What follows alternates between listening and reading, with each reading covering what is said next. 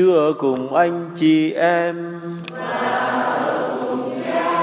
Tin mừng Chúa Giêsu Kitô theo Thánh Gioan.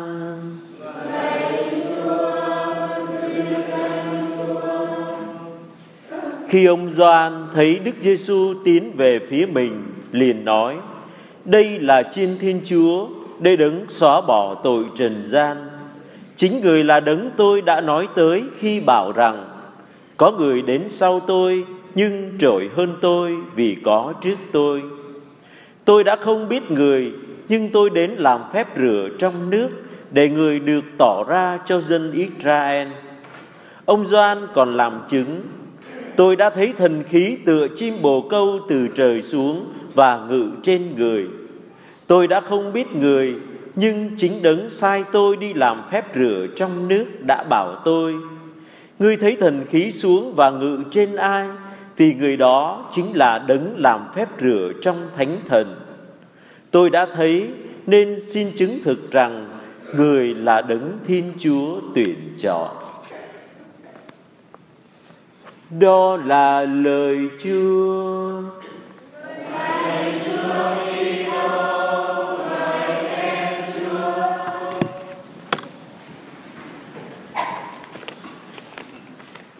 Kính thưa công đoàn phục vụ.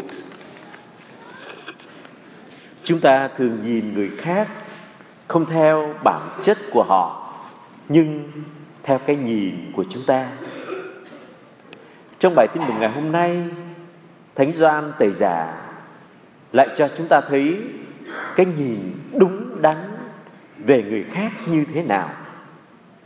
Chính thánh nhân đã nhìn ra Đức Giêsu Kitô đúng như vai trò của người, đúng như bản chất người là.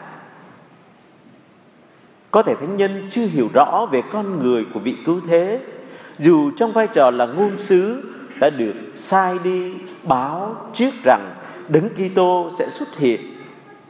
Bởi vì thánh gian cũng chỉ là một con người đầy những hạn chế, thì làm sao có thể hiểu thấu được những điều cũng như là chương trình và thánh yếu của Thiên Chúa. Chúng ta cũng không nghe tin mừng thuật lại Đức Giêsu đã từng sống với Thánh Gioan thế nào, dù họ là anh em họ với nhau, nhưng không sống cùng nhau bởi vì thánh nhân thì sống ở miền Nam và Đức Giêsu thì lại sống ở miền Bắc. Thế nhưng thánh nhân đã mạnh dạn làm chứng về Đức Giêsu, tôi đã thấy tôi nên xin chứng thực rằng người là đấng Thiên Chúa tuyển chọn. Như vậy, thánh nhân đã thấy Đức Giêsu như thế nào? Thánh nhân đã thấy Đức Giêsu qua thần khí của Thiên Chúa và qua dấu chỉ các tiên tri đã loan báo.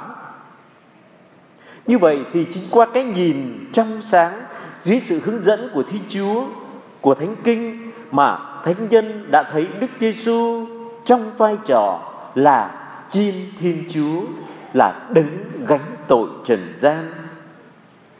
Từ việc thấy đó mà Thánh nhân đã mạnh dạn giới thiệu Đức Giêsu cho người khác, không úp mở, không ngại ngần, thậm chí Ngài còn hạ thấp vai trò của mình xuống để cho người khác thấy vai trò nổi bật của đấng cứu thế. Người đến sau tôi, nhưng lại trội hơn tôi vì đã có trước tôi.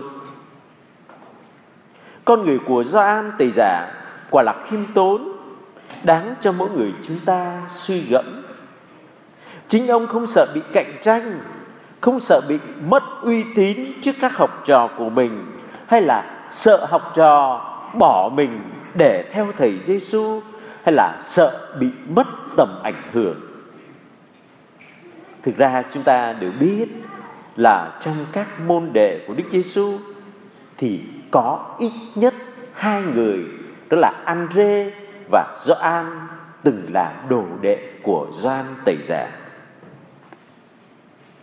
Hơn nữa là chính Đức Giêsu sau này khi Ngài làm phép rửa, khiến các đồ đệ của Gioan phải thắc mắc và sốt ruột Thưa Thầy, người trước đây đã ở với Thầy bên kia sông Jordan và được Thầy làm chứng cho, bây giờ ông ấy cũng làm phép rửa và thiên hạ đều tuôn đến với ông.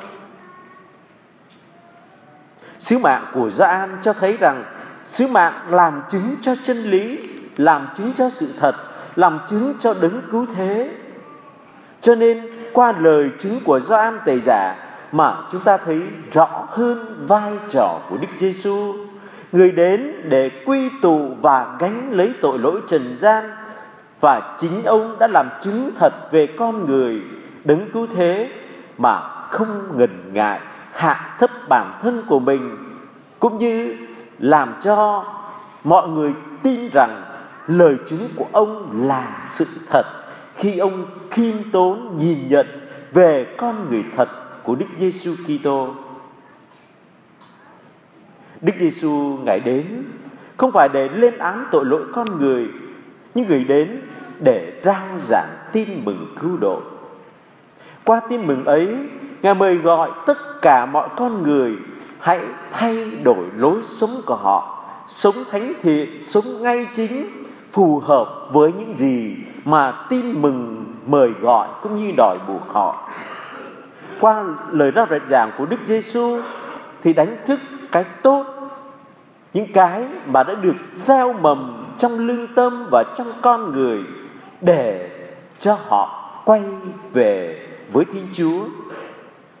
Vì thế mà Đức Giêsu không bao giờ ngài ngăn chặn cái con đường quay trở về của con người mà ngài luôn tìm một con đường luôn mở lối cho những người tội lỗi. Chúng ta được mời gọi học được nơi con người của Gioan, nơi Chúa Giêsu đó là biết nhìn ra những cái điều tốt đẹp nơi anh chị em, nơi người khác, biết tin tưởng và nhìn ra hình ảnh Thiên Chúa nơi con người của họ và yêu mến họ.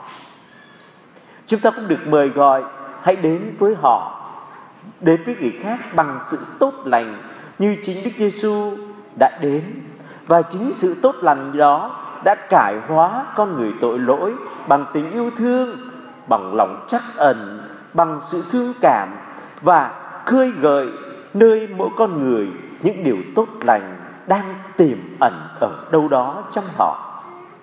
Chúng ta cũng được mời gọi là người môn đệ của Đức Giêsu thì chúng ta hãy thực hiện những gì Đức Giêsu đã mời gọi chúng ta. Dục trở nên giống như người, trở nên một tôi chung trong lời nói, trong hành động và trong cách sống. Có một câu chuyện kể như thế này. Ngày xưa có một ông vua nọ Ông gọi một bề tôi đến. Bề tôi này nổi tiếng là một người hung dữ, gian dối. Ông ta không có bạn bè. Nhà vua nói Trẫm muốn khanh đi khắp nước Và tìm cho trẫm một người tốt lành thật sự. Người bề tôi ra đi. Tuy nhiên sau một thời gian Thì ông ta trở về và nói với nhà vua thần đã tìm kiếm khắp vương quốc của chúa thượng yêu cầu nhưng thần không tìm được một người nào thật sự tốt lành. Tất cả bọn họ không trừ một ai, đều tầm thường, hung dữ, dối trá và xấu xí. Nhà vua sai bể tôi khác, hãy đi khắp đất nước và tìm cho trẫm một người thật sự xấu xa. Ông này là một người tốt lành.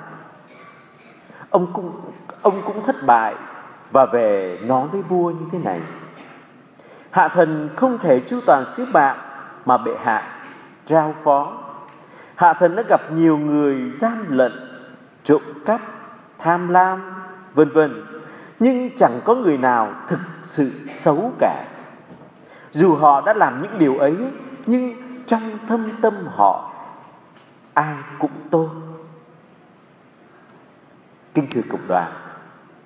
Đức Giêsu ngài đã đến và ngài khơi gợi những điều tốt lành đã được chính Thiên Chúa trao ban vào trong lòng mỗi người chúng ta khi mà Thiên Chúa kêu gọi chúng ta trở thành con người làm con Chúa.